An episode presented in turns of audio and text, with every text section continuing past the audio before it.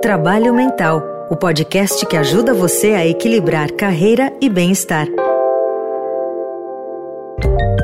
Síndrome do impostor, ou melhor, Síndrome da impostora. Afinal, esse é um problema que atinge majoritariamente as mulheres. Os homens também sofrem desse fenômeno? Talvez, mas em menor grau. E não há números palpáveis entre os especialistas que estudam o tema pelo mundo. Assim como foram treinados culturalmente para serem os fortes, os homens também não saem admitindo por aí, nem mesmo em terapia, que se acham uma fraude. De acordo com os especialistas, a síndrome do impostor está totalmente ligada ao nosso contexto cultural e social. Mas como mudar a mentalidade de tantas mulheres que se acham inferiores incapazes e incompetentes, mesmo quando não há motivos para isso. Eu sou Ana Paula Boni, editora de Carreiras e Empregos do Estadão, e este é o Trabalho Mental. Ao longo de cinco episódios, vamos falar do mercado de trabalho e dos impactos que ele tem na nossa vida, no nosso bem-estar e na saúde do corpo e da mente.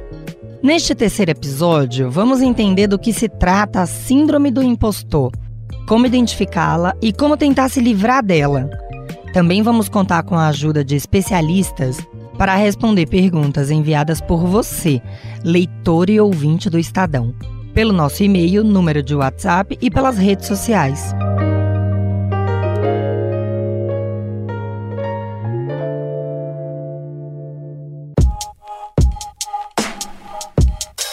Faça o seguinte exercício Alguma vez, no último ano, você sentiu que não era capaz de finalizar uma tarefa ou de realizar um projeto e passou a duvidar até mesmo de tudo o que você já havia feito até então para chegar até ali? Ficou com aquele sentimento de que talvez tudo não passasse de uma grande farsa e que você estava sendo superestimada? Se você já passou por isso de formas repetidas, mesmo quando as pessoas te elogiam e reconhecem as suas competências, saiba que esse sentimento horrível tem nome. É a síndrome do impostor.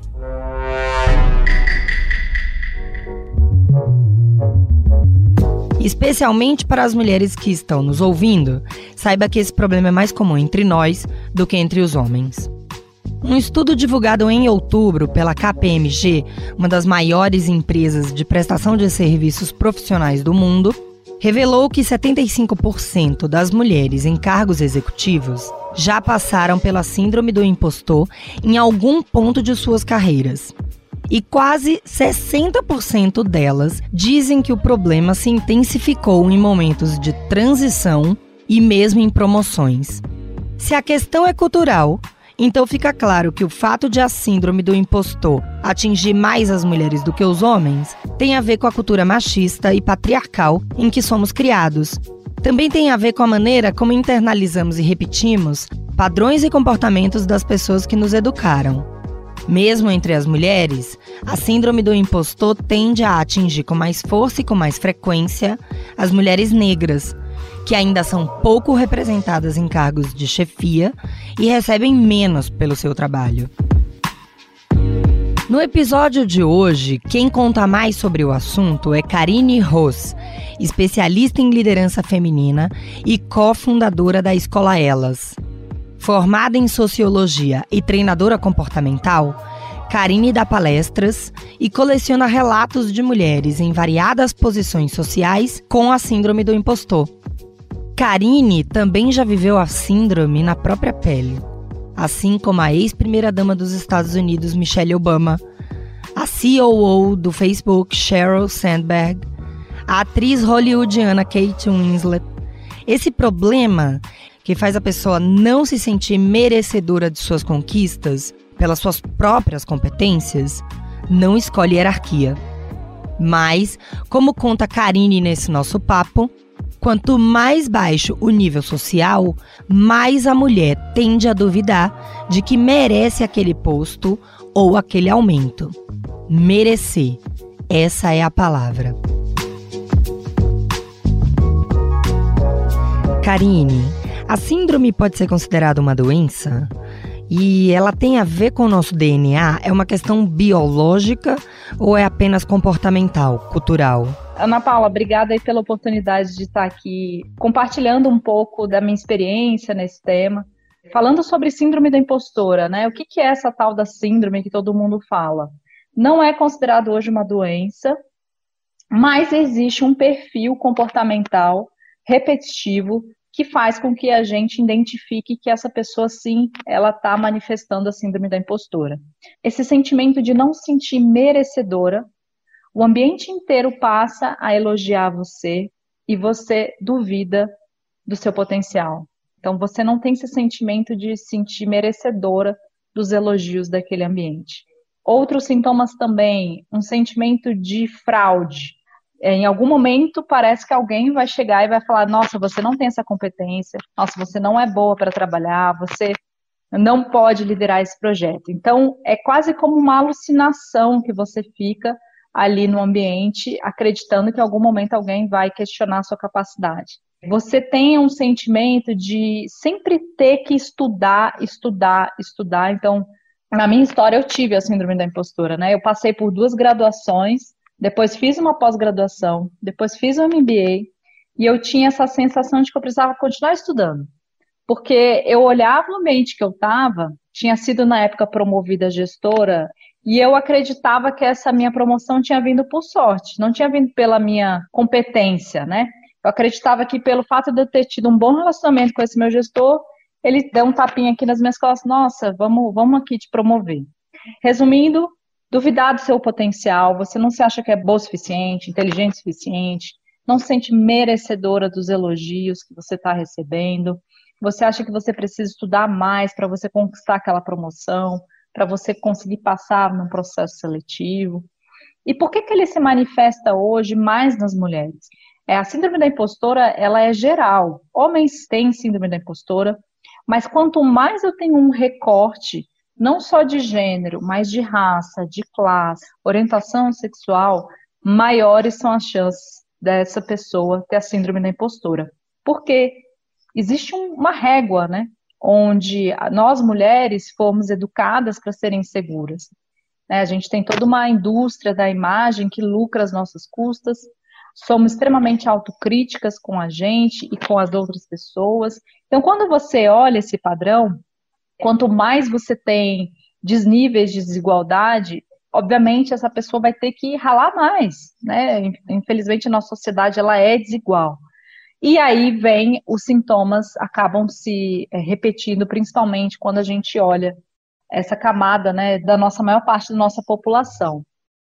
Como especialista em liderança feminina, você ouve muitos relatos de mulheres em suas conversas? As pessoas de qualquer nível hierárquico buscam conforto em você? Eu ouço o tempo inteiro. Eu fazia a seguinte pergunta: quem aqui já sentiu uma fraude? 99% das mulheres naquele ambiente levantavam a mão. Não foi só um evento, foram vários eventos de maneira repetida. Quando você começa a perceber que não é só uma pessoa, e quanto mais você vê mulheres em ascensão, por exemplo, a CEO do Facebook, né, Sheryl Sandberg, ela fala assim, cara, tem dias que eu acordo e duvido da minha capacidade. Eu acho que eu não deveria estar onde eu estou. Por quê? Porque não depende da posição que você está. Você sente isso em função da gente viver numa sociedade machista, patriarcal, que faz com que a gente duvide do nosso potencial. Você tem esses sentimentos quando uma mulher começa a ingressar ao mercado de trabalho, ela já acha que ela não é boa, ela olha os pré-requisitos da vaga, não tem todos os pré-requisitos, ela nem tenta, né? Poxa, diz aqui que é o inglês fluente, mas eu tenho um inglês intermediário para avançar, então acho que não, essa vaga não é para mim. E os homens, como foram educados para arriscar, para ousar, para serem corajosos, é muito natural. Eu falei assim, ah, eu não tenho todos esses pré-requisitos, mas eu vou testar, bora ver o que, que vai dar. E eles conseguem, obviamente, porque eles acabam arriscando mais. Então, esse medo da falha que a gente tem, esse excesso de perfeccionismo, esse sentimento de culpa que a gente tem, faz com que limite muitas vezes o nosso potencial. São barreiras que estão na gente, mas são frutos dessa sociedade a qual estamos vivendo. Posso confundir síndrome do impostor com humildade? Será que hoje as pessoas não estão exagerando ao me elogiar? Como é que eu identifico de fato que eu estou com a síndrome do impostor? Essas frases que você falou, elas também vêm junto com uma outra síndrome que é a tal da síndrome da boazinha, que é a necessidade absurda da gente querer agradar as pessoas. Então a gente pensa assim, poxa, eu nem vou tentar aquela promoção, por que, as pessoas vão pensar que eu sou talvez ambiciosa, vem uma amiga, te pede, Ana, faz aqui esse release aqui para mim e tal, e aí você fica sem graça de ter que cobrar por isso, né? Por quê? Porque a boazinha é aquela que não brilha além da conta, aquela que espera a promoção chegar. E a gente fala dentro da escola que as mulheres têm que pedir a coroa. A gente tem que dizer eu tenho interesse em ir para um próximo estágio, eu já estou capacitada, já quero novos desafios, porque senão a gente sempre vai estar esperando o salvador da pátria, né, o príncipe encantado que a gente, no nosso inconsciente coletivo, a gente acaba esperando alguém. Então, como que na prática eu consigo identificar? Repare, se você está num ambiente hoje que você é elogiada pelo resultado do seu trabalho, não foi só uma pessoa que te elogiou, foram duas, foram três, foram algumas, e você duvida, esse é um ponto de atenção. Esse sentimento de quase uma é uma perturbação mesmo. Você está no ambiente e você acha que alguém vai realmente questionar a sua capacidade. Então, quando você, por exemplo, olha um currículo, uma vaga, e você entende que você não tem todos os pré-requisitos, mas, poxa, qual que é o máximo que pode acontecer? Talvez eu não conseguia passar naquele processo seletivo, talvez eu não conseguia aquela minha promoção, mas eu, por que eu não tento? São padrões que eles vão se repetindo de diversas maneiras, né? E a forma da gente começar a quebrar isso é, obviamente, se desafiar. O que de pior pode acontecer? Talvez eu não conseguir, talvez receber aquele feedback e saber que eu não estou preparada para aquele momento, mas está tudo bem. É, a gente usa uma frase chamada somos perfeitamente imperfeitas. Cara, a gente precisa se libertar desses padrões. Tá tudo bem eu não ter passado no processo seletivo, naquela entrevista, tá tudo bem eu não conseguir me dedicar à minha filha como eu gostaria, né? Queria ter ficado mais tempo com ela, não consegui. Cara, tá tudo bem eu não consegui ter sido produtiva hoje, Queria ter, puta, entregado três textos, mas infelizmente não deu, cara. Consegui um só e olhe lá. Então, assim, a gente é extremamente autocrítica com a gente. E a partir do momento que eu passo a ser um pouco mais generosa comigo, passo a. Falei, bom, se o ambiente está falando que eu sou boa, eu sou boa. Recebo elogio, agradeça, obrigada. Poxa, que bom que você gostou desse projeto que eu entreguei. Me dediquei muito a ele. Então, gratidão, que bom que você curtiu são pequenos detalhes, né? A gente pode fazer a diferença. E primeiro passo é consciência.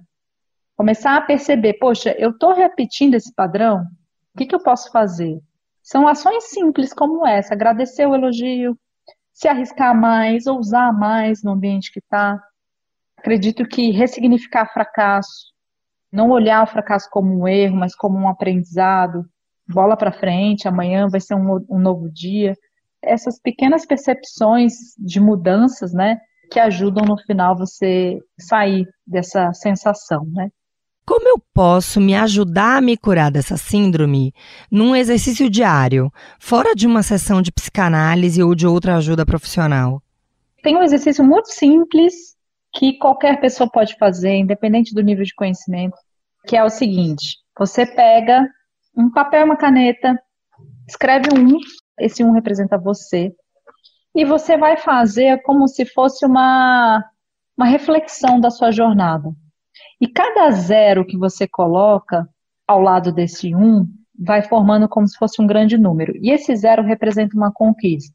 Então, vou dar um exemplo. Cara, quando eu passei numa universidade pública, quando eu tive meu primeiro salário, representou a minha independência financeira.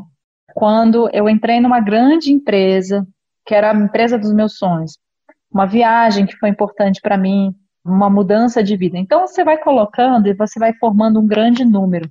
E aí você fala assim, cara, quando eu olho essa quantidade de zeros que representa minhas conquistas, todas essas conquistas vieram com muito medo. Foram desafiadoras, mas eu fui com medo mesmo. E tá tudo bem.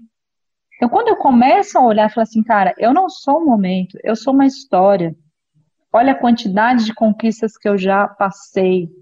Eu mereço ir para um próximo estágio, eu mereço sim buscar ser feliz, né? Então, esse é um exercício que ele parece bobo, parece simples, mas o simples ele é extremamente poderoso, porque você vai olhar a quantidade de conquistas que você já conseguiu na sua jornada e que talvez essa seja só mais um pontinho ali que você está na dúvida, que você está com medo. Toda vez que a gente sente esse medo, é porque de algum momento a gente evoluiu, a gente cresceu nessa nova jornada. E aí tem uma outra coisa que eu queria falar, que é a gente precisa ter visão de onde a gente quer chegar. Muitas vezes a gente vive num piloto automático, né? Então, é entregas, trabalho atrás de trabalho, cuidado da casa, cuidado do filho, e a gente fica num ciclo que a gente não pensa nos nossos próximos passos.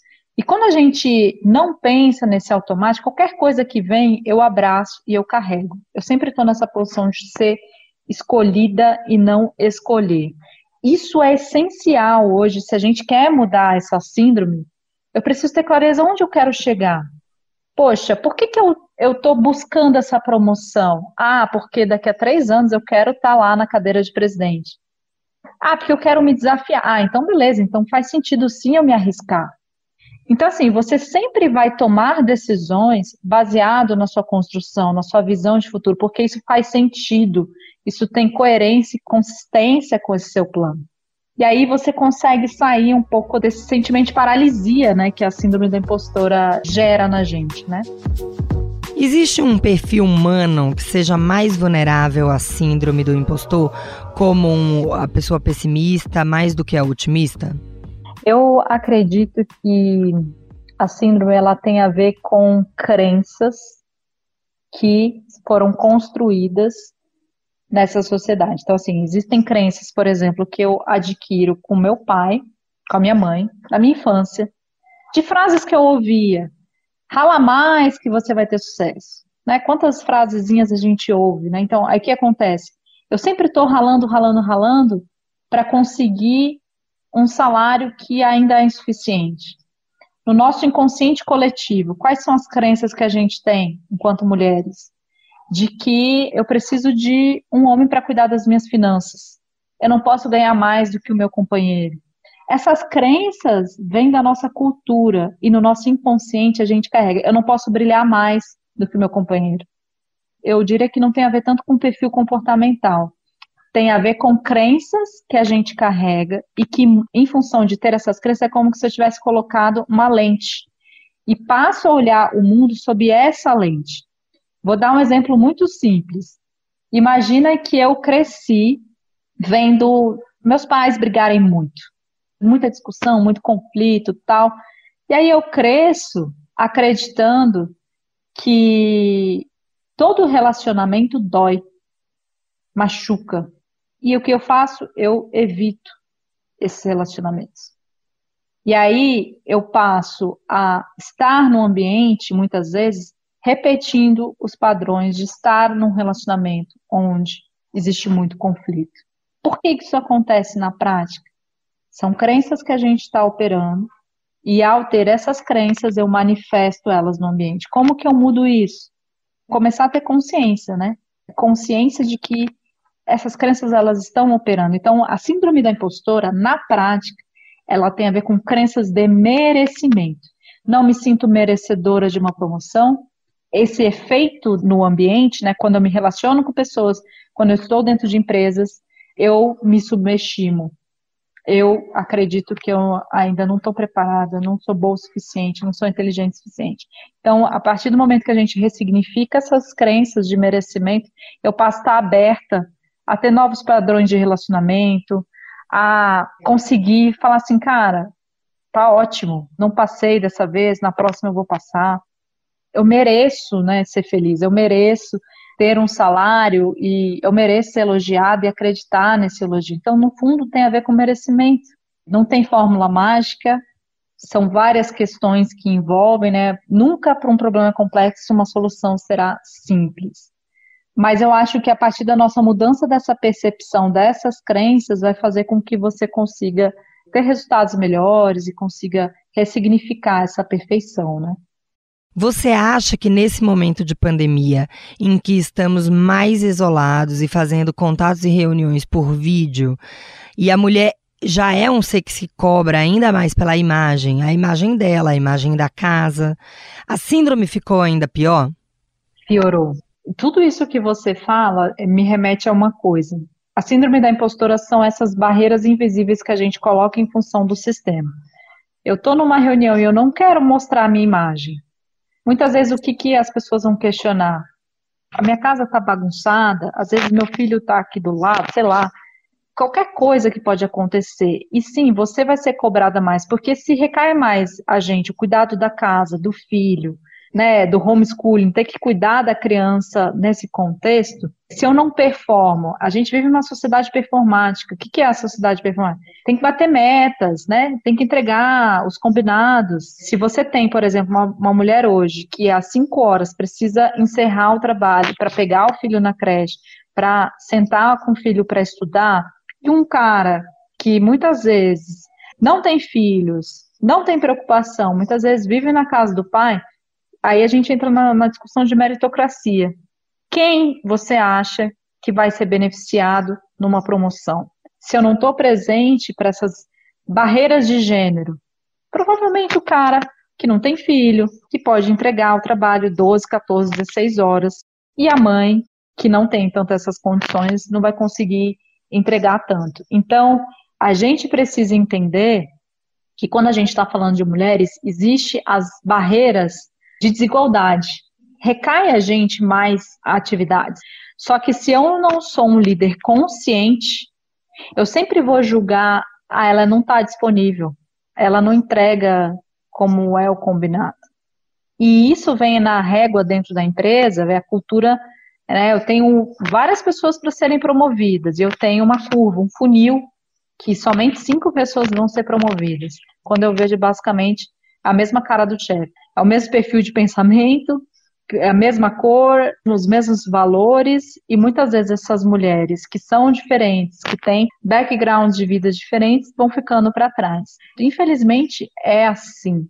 Na prática, os líderes não estão presentes, vão questionar sobre a sua ótica. Se a sua ótica é uma pessoa de classe média, que tem condições financeiras, que tem alguém, uma diarista para cuidar, que tem vários privilégios, eu sempre vou olhar as pessoas sob esse privilégio. Essa pessoa precisa ser igual a mim para performar. Jogando o problema na mão dos homens e dos chefes, deveria ser parte do treinamento da empresa educar os líderes homens a transformar o ambiente de trabalho para reduzir a incidência da síndrome do impostor? Reduzir a síndrome da impostora às mulheres é botar na conta o problema das mulheres e não na sociedade e não no seu papel enquanto gestor, né? A gente está num mundo pós-Covid onde a gente tem crise econômica, política, social, ambiental, sanitária. A gente tem muitas crises e esse líder ele precisa ser um líder mais consciente.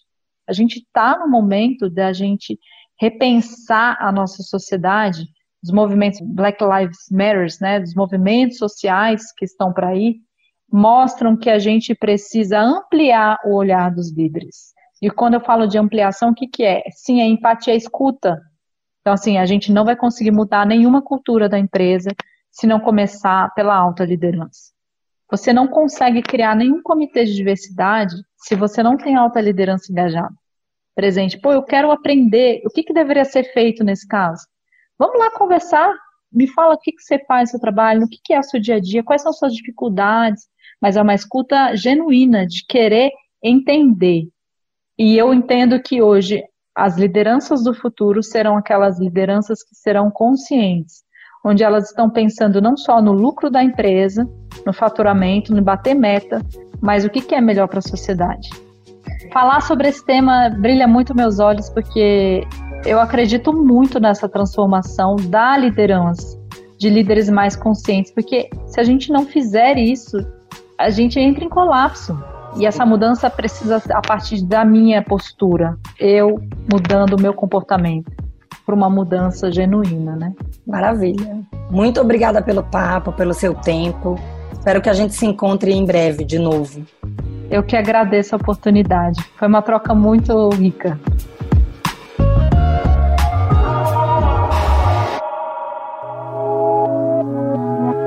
Suas dúvidas.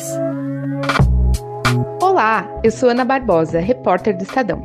Em todos os episódios do Trabalho Mental, eu vou fazer a ponte entre você, leitor do Estadão e ouvinte do nosso podcast, e os especialistas, para solucionar as principais dúvidas sobre os temas abordados por aqui.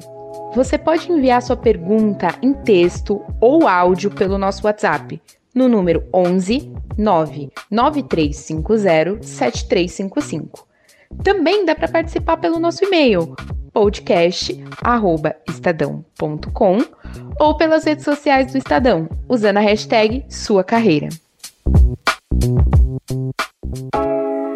Para este episódio, nós recebemos as questões dos leitores do Estadão e dos ouvintes do Trabalho Mental, por meio de áudios no WhatsApp e perguntas no Instagram. Quem responde às suas dúvidas é Carolina Marçal, psicóloga e especialista em terapia cognitivo-comportamental. A primeira pergunta é da ouvinte Camila Pires, que quer saber como nós podemos diferenciar os sintomas da síndrome com uma insegurança normal?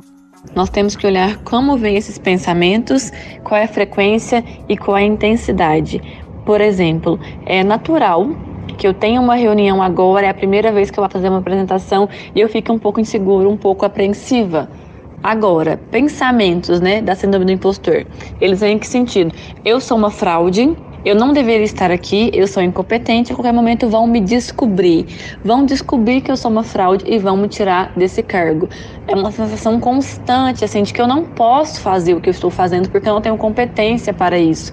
Então, por exemplo, você começa a trabalhar demais, trabalhar muito mais horas do que deveria, fazer coisas que não são da sua função, ou com perfeccionismo, né? Nunca tá bom para você, você sempre quer refazer, ou ao contrário, né, se esforçar muito menos, procrastinar, ou ter muito medo da exposição, por exemplo, você ter boas oportunidades e se recusar aí tamanha é a sua insegurança. A síndrome do impostor, essa pessoa ela tem muito medo de ser descoberta como a fraude que ela é na mente dela. Né? Então ela pode evitar esses momentos aí de exposição que possam contar alguma coisa. Autodepreciação, você não comemorar suas vitórias de forma alguma, é achar que tudo é por sorte, você conquistou porque era fácil, você conquistou porque todo mundo conquistou, você conquistou porque não tinha mais ninguém. E quando você faz algo de errado, você ter vários pensamentos autodepreciativos, né? Se punir ali, se castigar mentalmente por conta dos erros que cometeu. Então acho que é muito mais pensar frequência e intensidade, o quanto essa sensação está presente e o quanto você fica insegura na hora de fazer coisas novas, na hora de fazer coisas quando você não está tão acostumada. Acho que olhar esses dois pontos aí. Além disso, Carolina, as minorias sociais e, mais atentamente, as pessoas negras são mais afetadas pela síndrome? Quais são os impactos disso? Sem sombra de dúvidas, minorias sociais são mais afetadas pela síndrome do impostor. Se eu pedir para a maioria das pessoas pensar numa pessoa bem-sucedida, vão pensar, a maioria, em um homem branco. Então, com certeza, essas minorias sociais são impactadas por essas mensagens conscientes e inconscientes, diretas e indiretas, que receberam ao longo da vida, de que eram inferiores, de que eram incapazes e agora precisam provar para os outros com frequência que são merecedoras de ocupar o cargo que elas ocupam. Nós também recebemos uma pergunta em áudio da ouvinte Rafaela Marques. Oi, pessoal, tudo bem? Eu sou a Rafaela Marques e eu queria saber um pouco mais sobre a relação entre síndrome do impostor e burnout. Em que momento a gente consegue identificar que a gente está se sentindo tão incapaz e tentando tanto se provar que a gente pode acabar desenvolvendo burnout e em quais momentos isso pode acontecer por negligência na liderança no mundo corporativo? Bom, como um dos sintomas né, da síndrome do impostor é se cobrar em excesso e aumentar a sua carga de trabalho e aumentar as suas funções, aí está a relação com o burnout. Agora, como conseguir né, identificar o momento que eu estou me sentindo tão incapaz que isso pode desenvolver um burnout? Você precisa se observar. Então, por exemplo, você viu mudanças no seu padrão de sono, você está tendo dores musculares ou dor de cabeça com frequência, você está tendo alterações de humor, problema de concentração, problema de memória, agressividade, problema de apetite, né? Falta de apetite ou apetite em excesso, são alguns sinais que mostram pra gente, né, que o meu corpo tá chegando no esgotamento, tá chegando numa estafa, de que a gente pode estar desenvolvendo uma síndrome de burnout. Isso pode acontecer por negligência na liderança do mundo corporativo? Com certeza, né? Quando a gente fala dessa cobrança e dessa competitividade, que muitas empresas estimulam isso ou negligenciam isso, né? Então, observar sinais corporais e emocionais e observar o que as pessoas ao seu redor estão falando sobre também. O terceiro episódio do Trabalho Mental vai ficando por aqui. Este podcast faz parte do projeto Sua Carreira do Estadão, que você pode acompanhar também em matérias do jornal impresso, no portal estadão.com.br e na TV Estadão. No próximo episódio, vamos falar sobre produtividade, ansiedade e autogestão, temas mais importantes ainda em tempos de home office. Participe enviando sua dúvida em texto ou em áudio pelo nosso WhatsApp DDD 11, número 99350 7355. Você também pode participar pelo e-mail podcast@estadão.com ou pelas redes sociais do Estadão, usando a hashtag Sua Carreira. Este episódio contou com a apresentação e reportagem feitas por mim, Ana Paula Boni, e por Ana Barbosa. Na produção e no roteiro participaram Bárbara Rubira, Bia Reis e Carla Miranda. Bárbara Rubira também fez a montagem do episódio. A finalização é de Carlos do Amaral. O diretor do núcleo de áudio do Estadão é Emanuel Bonfim. Até o próximo episódio.